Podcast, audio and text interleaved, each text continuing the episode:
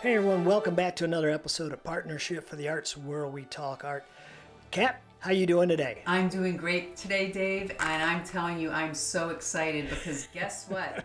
We're going to be doing part two. with Right. Lisa Wingate, New York Times best-selling author. Right, for over a year, and still going strong.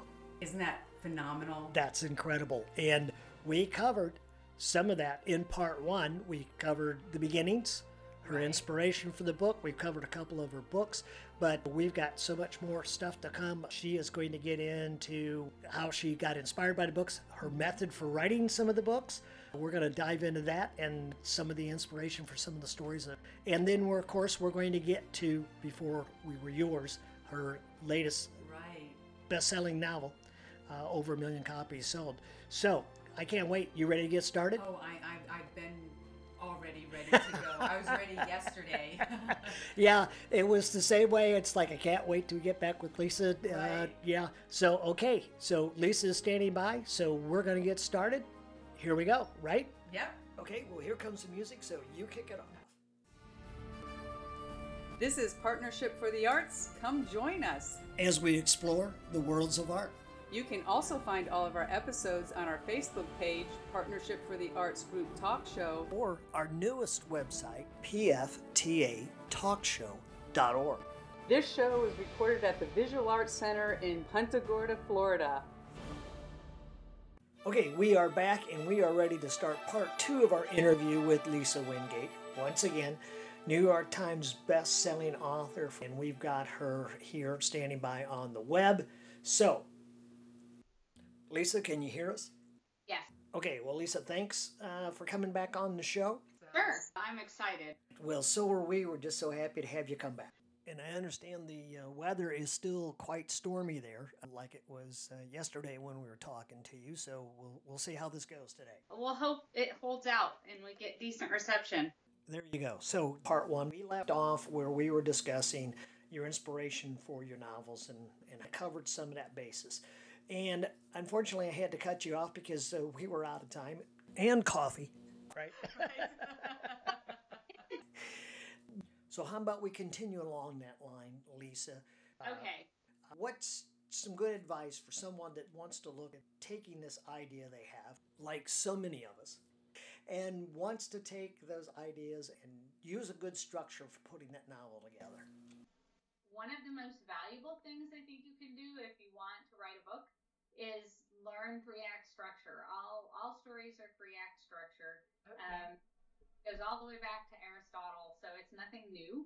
And it really is the way that, that your brain expects to hear a story. It's the way all your Hollywood movies are plotted. In fact, if you go and see a movie and at the end you just think, gosh, I, I don't know, I kind of didn't get, you know, what I expected, or something was sort of missing, or or I got bored in the middle. It's because the three act structure wasn't well defined enough or some missing in that story. So, three act structure can be made really complicated, but I used to teach a little class in it, and you actually can go to my website in the writer's Mhm. tips and get the the um, the outline from that class, which explains real basic three act structure, which is really all you need to know uh, about three act structure to write a novel. And you know, if you sit down with that and you break down some movies, um, you know, movies are easy to do because you get a whole story in a couple hours. And Right. Film, film writers really have to know their three act structure. But you can take anything from a Disney movie to an adult movie, whatever, and you can break it down. If it's if it's a well done movie, you can break it down in three act structure. And a lot of times, if it's not a well done movie or if it's a movie that just kind of fell flat for you, you can take three act structure and figure out what what was missing in the way the story was set up. I'll never watch a movie the same again. It'll make lousy movie date. Sorry. A lousy movie date. That's very helpful, though. that Yeah, you it- tremendously helpful. It's valuable as a writer or someone who wants to write, you know, to have roadmap of it in your head. It's sort of the bones to hang the flesh of a story on. okay. okay, so Lisa, go ahead and just break down what the three acts of the three act structure is. Some of the things that you you know intuitively a story is going to have or should have. Um, it's going to have the big bang at the at the beginning, the inciting incident, the the thing where your character, and in a movie, it's very short. Mhm. Um, you know, you get maybe you even just pan into the neighborhood and you see the dad out there playing with his kids, or you know, you get just a very quick idea of what normal life is like. Then something's going to happen that completely upends normal life. You know, there's a drive-by shooting two seconds later or whatever, and that kicks off the story. You know, that just upends the apple cart and the character's life as it mm-hmm. was, scattered everywhere. It can't. There's no way to get it all back in the apple basket the way it was, and so that sends the character off on a quest. And from every movie you've watched and every book you've read that there, you know, toward the end, there's going to be this point where it, it's just the blackest of black moments. You know, the the girl is tied to the railroad tracks, and the, the villain has the hero dangling over a cliff, and you know, and the the sword or the gun has dropped down the cliff, and it just looks impossible. And then you know something heroic is going to happen, and the hero is going to come back and triumph. You know, so I mean, you know mm-hmm. from those things are going to happen. You're looking for those things, and you know that's what the three act structure is. It's those things that that when you read it and you watch a movie in those terms, you'll be like, well, yeah, I, I, I knew all stories were set up this way. And you're right. I mean, I think we've all seen that. You know, I, a whole world of images and, and stories just, you know, came to mind when you were saying that. But, uh, you know, I just, you just got so such good stories and information. Who wants to interrupt you? That's what I was thinking. Just uh, so informative, and, and as you're talking, and I'm just drawing parallels as a painter. Mm. You know, there's so many things in common. Right. It's just, it's really, uh, and even if you wanted to be a narrative painter, how to look around the composition to have that three-point structure. There you go. So, Sure. Uh, yeah, um, it's almost, it's like a, the hero's journey structure. It is. You know? It's there. There are uh, lots of different books and ways people break down story structure, but story structure is story structure. There you go. Yeah. There you yeah. go. And and just being aware of that before the outset. So if you you know if something inspires you and then you kind of look at the story, I could see how that would give you actually kind of more freedom to work within it without getting lost. Oh Right. yeah, Right. definitely. And looking at um, you know looking at books and movies and thinking, okay, well, how did this person transition at the at the mid act of the story so that you know so that the middle doesn't just get very samey. Um, you know, and what was the black moment, and how was the black moment overcome in this story? You know, just looking at uh, how it's done in different stories and movies helps you tremendously because you have this little toolkit. Right. Right. Yeah. Again, that's just a great way to break everything down that you look at. And Lisa, I got to say that I think that's a great staple for someone that's got that idea rolling around in their head, but mm-hmm. not sure how to structure it and put it together. I think that's a great place to start. Oh yeah, definitely. There are some books on structure, you know, and many many of which are great to study. There's kind of no substitute for sitting down with some stories and just now, you know, sketching out how they're done, pull- pulling apart the anatomy. Right. Okay. Well, you know, I can relate to that. As you know, and the the listeners know, I, I am working on a graphic novel myself, and Oh right yeah. When you just said that, sketching out, that's exactly what I do. I do thumbnails for the uh, for the layout of the pages as as I draw them out along the lines of of the story and the book and everything else. So, again, so relative to to so many things that aren't. right. Yeah. Yeah. Plus, it's going to be a blast to just sit there and watch movies so differently now and pick them apart. That, And when you stand up in the theater and go, I got it, that was the first act, you know, you got you know it's going to get played, right? okay, we're going to take a break. We'll be right back.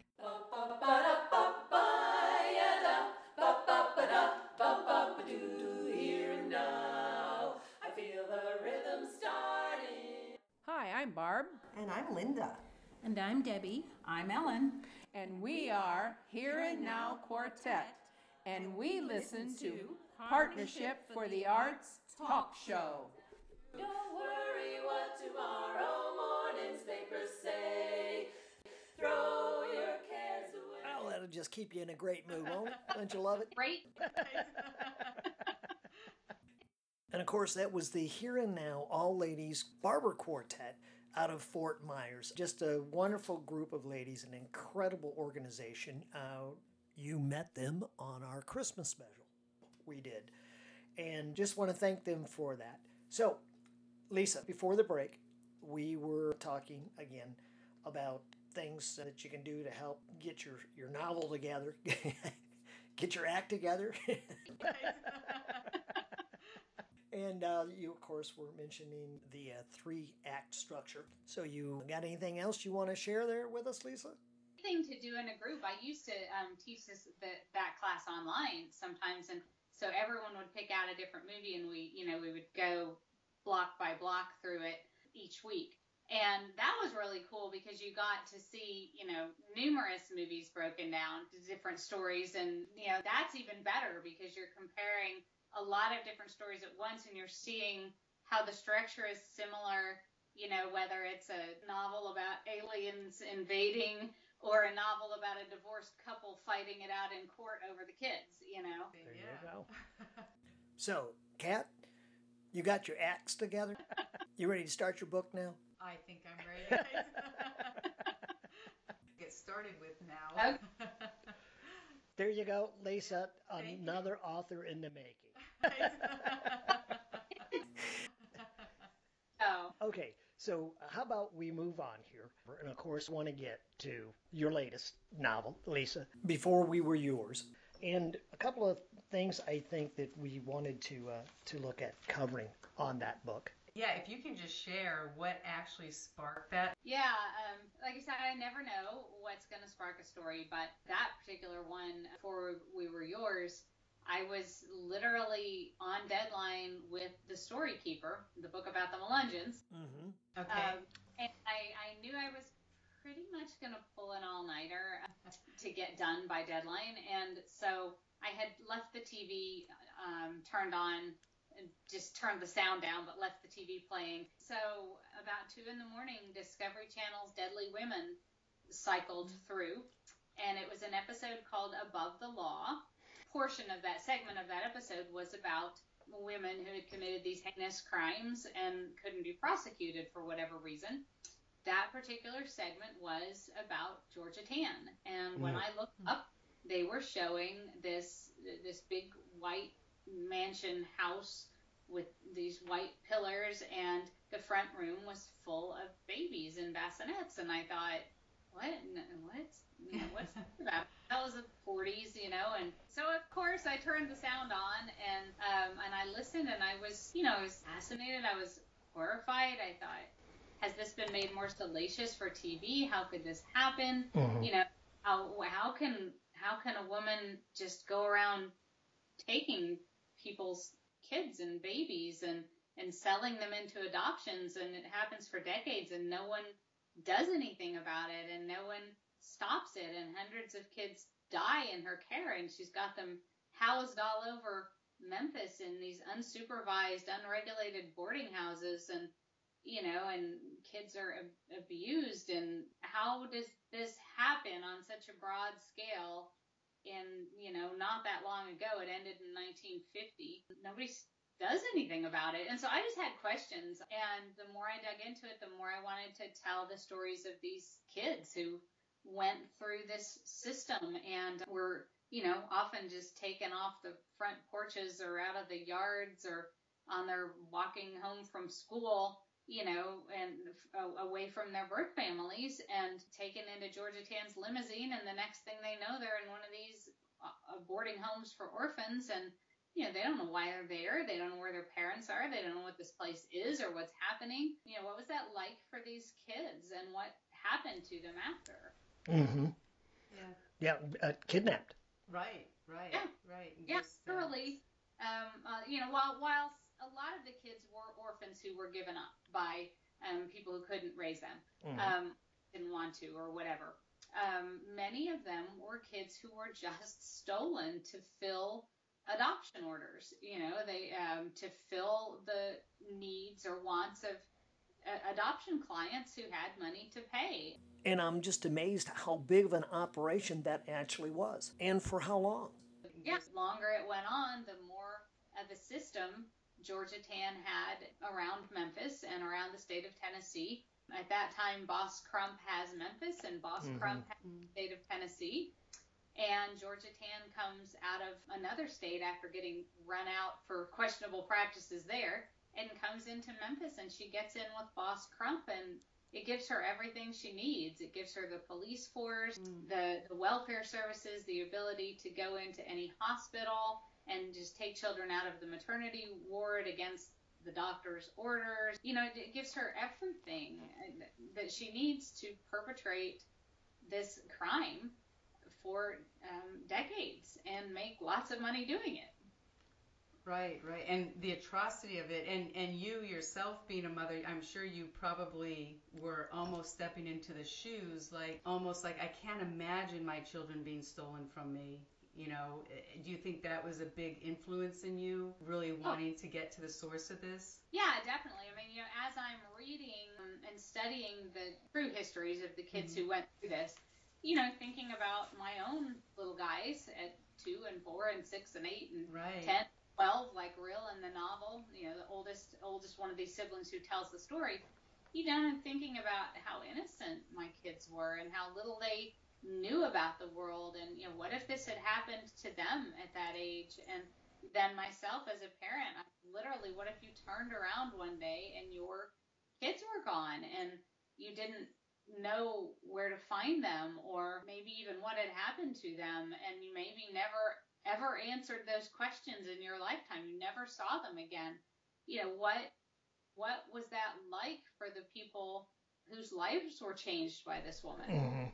Yeah, yeah, and and I guess consequently, isn't it true from this book, it actually brought some families together after many decades? Yeah, it uh, it's it's been an interesting thing because when I wrote the book, I was only able to talk to a couple people who were adoptees, and they would talk to me, and they were both babies, so they didn't have memories of the orphanage. Although one of them had learned more about it from an older birth sibling that she had found later in life and reconnected Okay. with, who had some memories of the experience. But neither one of those people, the only way they would talk to me was on the conditions of, I guess, anonymity, you'd call it. You know, they didn't want to be outed, come from children, Tennessee Children's Home Society. So the book came out, and it was out a little while, and I started to hear from survivors, from um, adoptees, from the next generation, from the next next generation whose grandparents were adoptees, and also from birth families, some of whom had reconnected, and some of whom were still searching for family members.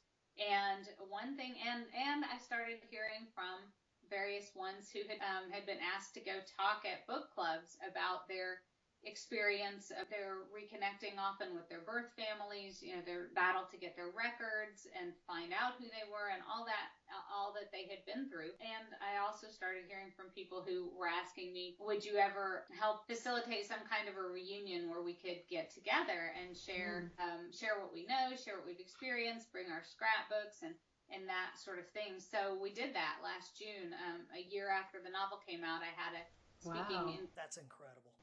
Memphis at um, Elmwood Cemetery, which is the historic cemetery there. And in that cemetery is the official Tennessee Children's Home Society plot, um, where the 19 that were ever admitted to of the hundreds of children who died are buried in that plot and, and sat unmarked for all these years. And only recently, um, a cemetery volunteer realized what that plot was and they, they got the money together to put a marker for the children. Mm.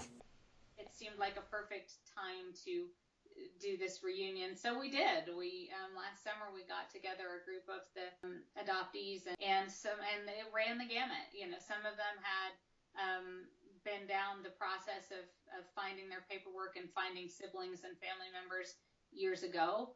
Um, some of them were just starting on that journey. Some of them had only started to wonder and had written in for their paperwork after they read the book and found out they were Tennessee Children's Home Society adoptees. And, you know, some of them were there and part of their journey to Memphis was going to be to meet um, some biological family for the first time. So it, it, it ran the gamut. And we had people on the other side of the coin, too, who were biological family, still looking for children who Okay. never profound. Wow, wow. Yeah. Moment in time and just, just it's almost like this had to fall into place. Right, You know? right. Uh, the story had been setting there, never really brought to light recently Right. in recent history. And and Lisa, here you get inspired to write the book, to tell the story, to to bring it back to light. And look what came out of it. Uh, actually, I would say some healing process has started from this book. Yeah, one thing it did, and the book having spread so kind of far and wide the way it has, is it took something that was almost kind of a, I don't know, like a, a dirty little secret in families or something you didn't talk about. Right. It made it something people can talk about. It made it a part of their experience, can be validated now, and, uh, you know, that isn't anything to be uh, ashamed of. You know, it, it's just it's their reality, it's their history, and Mhm. and brought it out into the open. Right, and and often is the case is something like that happens through through time or history. Victims of it, some will just say bury it and forget it. You know, let it Right. let it go, and and and that doesn't really help anyone or anything because history tends to repeat itself if you're not aware of it. Exactly. Yes, exactly true. I mean, we we need to understand this history so that we don't repeat it. You know, it's these kids. One thing I realized after the fact from talking more to the survivors is how much the experience that this didn't just stop with the generation that was affected. Mm-hmm.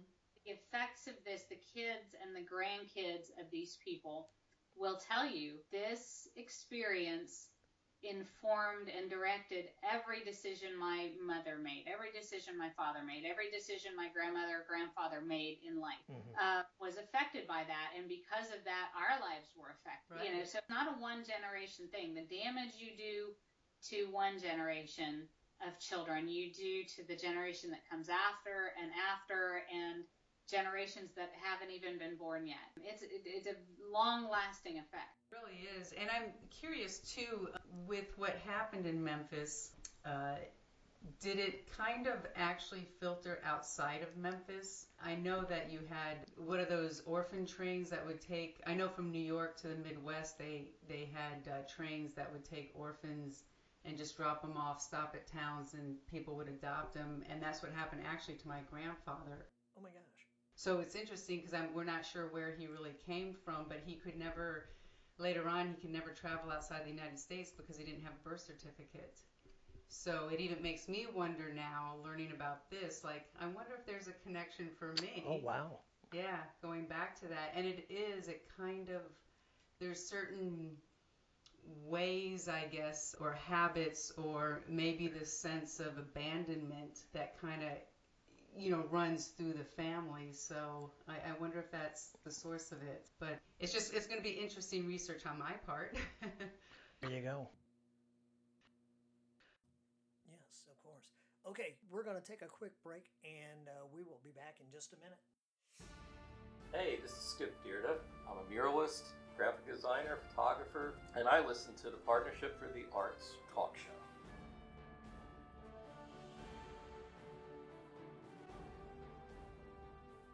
Okay, we are back, and uh, Lisa, thank you for holding on there. And we want to make sure we do thank Miras Skip Deidre for that uh, spot. And he is now actually working on the Harbor Walk mural uh, that is going in along the walkway there under 41 South here in Punta Gorda. So make sure you stop by and see him and say hello. I think I've still got to take him a sandwich. Right? So, we were talking before the break about the children uh, that had been uh, kidnapped and disappeared, and the effect on generations. And, Kat, it looks like you've got some uh, research to do there too, with what you were just explaining. yeah. So, Lisa, with that being said, what kind of effect have you seen with these people, Lisa, that, that you have gotten together with? Became a big part of who these people grew up to be. Um, Mhm. Many of them went on and made very successful lives, and but they one of the things they noticed as as I started bringing together a core group of them so that they could make the plans they wanted to for this reunion you know, is is that they have a lot of similarities in personality traits. And those similarities because of the experience they had been through, and you know what that created in in them as they began to form, you know, as young children who they were going to be. Um, and they are the people. They're from everywhere. The one of Yes. the about Georgia Tann is she specialized in out of state adoptions because she could make a lot more money that way. Mm-hmm. And the, the Hollywood celebrities, you know, Joan Crawford, June Allyson, Dick Powell, Smiley Burnette, um, politicians, uh, Herbert Lehman, governor of New York, Le, you know, Lehman Brothers. Um, th- these kids were filtered all over the country, put on trains and on airplanes and sent everywhere. So they they're scattered everywhere. It's interesting that you mentioned the train. Yeah. exactly. Yeah. Lisa, let me ask you now. I know you mentioned the, the reunions, and you've been there with them with the reunion, correct? Right. Yeah. So, how was that for you? It was it was a, an absolutely um, wonderful experience. It, you know, I mean, it's a, a lot of the stories are sad. There there are still, um, you know, like I said, there are still people. There are people who are still searching. Mhm. Um, we had a, a man um, who was there, 71 years old, and um, still with tears in his eyes over a brother who was taken. Um, Wow. you know, that they never found. And he said, you know, I promised my mom I would never stop looking, but I've kind of dropped the ball, you know, but I dropped the ball after she died. And, um, you know, and now I've read this book, I'm, I'm going to keep looking, you know, in case I can find Wow. out. Um, you know, so, I mean, you realize how much pain is still there. And Mhm. that's a hard thing to witness. But at the same time, in some way, not being the only one to have experienced it, to be able to talk with other people, to Right. for the one who's been through that journey, to be able to help point other people to resources that might help someone else in their search. Uh, it was very healing. I mean, it's a strange kind of club uh, to be part of, but um, but there's still comfort in that brotherhood and sisterhood of these people who came through this experience. Mhm. Right, right. Yeah. Yeah. So, Lisa, when you are traveling, you're doing your book tour now. What's been the reactions when you go and you and you speak about this book for people that didn't know the history of it? people, you know, uh, they have a lot of the same questions I had. Y- y- People want to know how it was possible. People want to know how it finally ended. Um, People want to know what happened, you know, what became of all these kids. Mhm. People want to know why nobody stopped it. You know, it, it- they have really the same questions I've had because your logic says to you, this was not that long ago. How Right. could Yeah. people, you know, people knew what was going on. How could they not do anything about it? These kids were advertised in the newspaper as perfect Christmas presents and and yours for the asking. Didn't that bother people? You know, so I mean, people have the Wow. same I've had because you look at it and you think 1950. That's that's modern times, you know, and Right. but then we're not, it's not like we're talking about the 1800s here or something. And so, um, so those, those are the reactions. I mean, people are understandably horrified by uh, what went on, and and they want to understand it. So, Lisa, let's move on.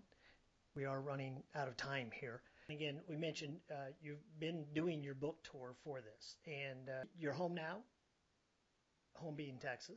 I'm I'm home now. Um, I toured for a couple months when the book first came out, which is a year ago. Yeah, 2018. hmm And since then, I, you know, I'm on and off the road. I've I've gone been gone speaking a lot. Um, the book has has really spread far and wide, and um, is is about a million and a half copies sold at this point, and made it onto the the New York Times list really just because people read it. I mean, it wasn't because Oprah called or anything like that. it was just, you know, it was just folks. I mean, it was just people who read it and told someone about it or told their book club, and so it, it you know, it, it didn't make it onto the Times list when it first came out. It made it a couple months later, just you know, just word of mouth, and which was the coolest way to make the New York Times list. Exactly. There you go. And it has stayed there ever since. So it's been a very busy year with a lot of travel to out talking about the story, um, doing a lot of um, just all different kinds of groups and charity fundraisers and things like that. And so it, it's been really kind of this amazing year of, of following this book around the country. we got days and then Florida a couple times in the early winter. Say no to Florida in the early winter. I know. Yeah. right, and and we're going to cover that in a minute. But Lisa, I I wanted to ask, did you have any indication that when you wrote this book, it was different for you? Did you have any any sense, inkling that that this was going to be received the way it has been? Yes and no. Um, you know, I, I mean, I knew, I knew it was a story. I was very fascinated with the, the history, but you know, I've, I've, I've done other books about things that I thought were equally fascinating. When you've been in the publishing business this long, you sort of learn there's no, there's no predicting it. There's no. it, it, it, you know, everything has to align just right for a book to really kind of go viral. And you know, the cover's got to be right, the timing's got to be right, the story's got to be right. Nothing similar can come out around the same time. You know, it just everything has to just line up, and you sort of eventually learn release these things into the world, and you that's about all the control you have over what's going to happen to them. and um, so this book, I mean, none of us, none of us anticipated that it was it was going to do what it's done. I mean, we all thought it had the recipe for a successful book, but um, we all just kind of pinch ourselves every when the bestseller lists come out. I mean, obviously, uh, with the publisher, and and you get the numbers and the returns on on the sales. When did it start actually coming surreal for you that when you started seeing the numbers and the sales going on? Probably a few months into the into being on the the Times list, and when we first with the first week it came out, we landed just off the list. Mm-hmm. Um, okay. It's 15 books long. We were probably book number 18 or something. It's not like horseshoes. You don't get points for being close. and you know, and so um, when we got on, we you know, because we'd sort of been hoping for that, but it doesn't usually happen that way. I mean, usually your first couple weeks, you don't make it the first couple weeks, you're usually not going to make it. Okay. And you know, so it was a little bit surreal when we got on, but we had been teetering right there for several weeks, kind of hoping. But when it stayed on for a long time, then then that got to be really surreal because that was way over and above what we thought would happen or what we dared dream would happen for the book. And so, um, you know, from there, from there till uh, 54 weeks, I think, mm-hmm. uh, you know, from, from uh, about two months on the list to 54 weeks, every week is surreal. were you, where, where were you when you found out that it actually made the list? Were you home? I, I was back home by then. I was back home. Uh, we were living in Arkansas. We've since moved back to Texas, but we were in Arkansas in the mountains, and so it was a perfectly ordinary day. Um, and it, I really had. Long. Right. well, till five o'clock in the evening. Five o'clock Wednesday when the publishers get the list. So yeah, I, you know, I had pre- I had pretty much given up on it after Oh. July 4th weekend. It was about the third weekend in July when we finally hit. And um, you know, f- July Fourth weekend, we thought maybe because nobody's, you know, John Grisham and Nora Roberts and people aren't going to put a book out over July Fourth weekend. and right. you know, so we thought maybe the list would be soft and we would get on then, and it didn't happen. And so at that point, I really had just kind of thought, well, you know, the book's done great, but that's it, it's not gonna that's not gonna happen. And with a hardcover, the nice thing is you still have paperback, you know, so you have a whole another chance at it in the future. And uh, so when it did hit, it was a complete surprise. Complete. I it was was a normal work day, um, working on the next book, you know, and my agent called and told me, and so you know, it was it was just it was a, a, a crazy moment.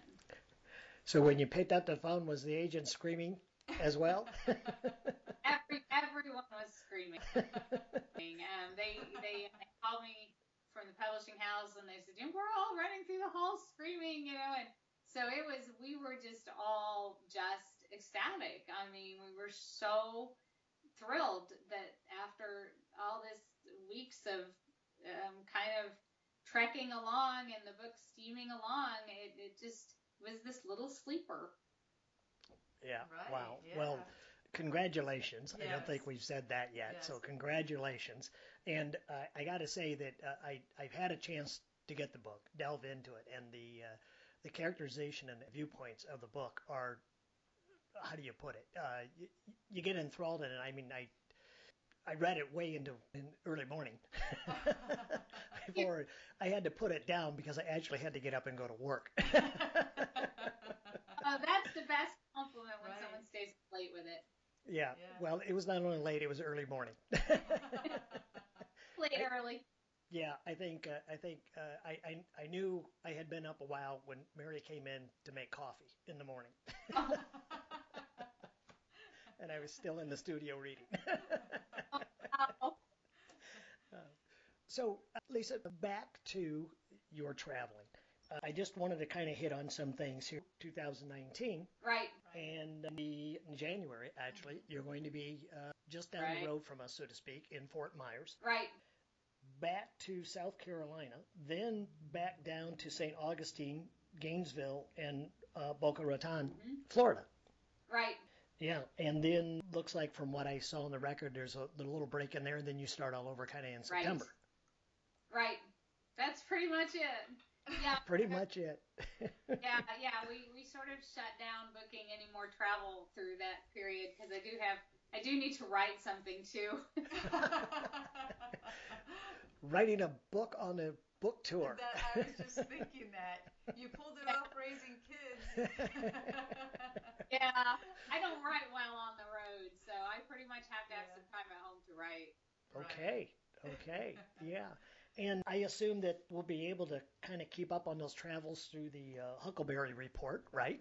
Oh yeah, yeah. Huckleberry always reports in on the Facebook page. okay. Uh, they're always watchful eye of, of Huckleberry there. And uh, for those that, that haven't maybe had a chance to check it, Huckleberry is one of your four-legged kids. The Yeah. That's my replacement child, my little literary dog. Mm-hmm. And that's uh, often updates on Facebook. okay. Yeah. Yeah. And uh, kind of speaking of, of other medias there, Lisa, you want to give us some uh, contact information where you're at? Yeah, and probably the easiest place to find me and find all the social media links is um, at lisawingate.com. Mhm. Um, all the links are on there, so you know Facebook and Instagram and Twitter and all that good stuff, and, and all the uh, speaking appearances are listed, and so that's kind of the clearinghouse for information. There you go. Great. There you go. Yeah, and we're going to look at wrapping up here. Lisa, appreciate all the time, uh, extended time for us, uh, talk with us from home, because we know you do have books to write. Exactly. What a Where's treat this has been. yeah, and it's good to catch up with you again, Lisa, and it's going to be just absolutely wonderful to actually catch up person to person after all this time. Right. Yeah, I'm looking forward to that a lot. Yeah, when, when you get here in Florida. So we look forward to doing that. And just before we sign off, Lisa, anything else you'd like to add? think of um, other than just you know thanks if if you're listening to this and you're one of those people who um, who read the book who put it in someone's hands who you know told somebody about it in an airport bookstore or wherever thanks because this this is really the word of mouth uh, it still matters that we talk about the things that matter to us and the Right. things that affect us There you go. Well said. Well, I don't think we can do any better than that. I don't. Okay. So, Lisa, again, thank you uh, for the time, for coming on the show. And Kat, with that, I guess we're going to say have a good day, and we will catch back up That's for the next show. And I just want to say thank you so much, Lisa. It's been such a pleasure talking with you, and I can't wait to catch up on more. There you Ah. go. definitely chatting with you Great, Lisa. Okay, everyone. Well, thank you for listening to Partnership for the Arts Talk Show, where we talk art, and we will talk to you soon. Thank, you. This is Partnership for the Arts Talk Show. Thanks for joining us. As we explore the worlds of art, You can find this and other episodes on our Facebook page, Partnership for the Arts Group Talk Show, or our newest website, pftatalkshow.org. this show was recorded at the Visual Arts Center in Punta Gorda, Florida.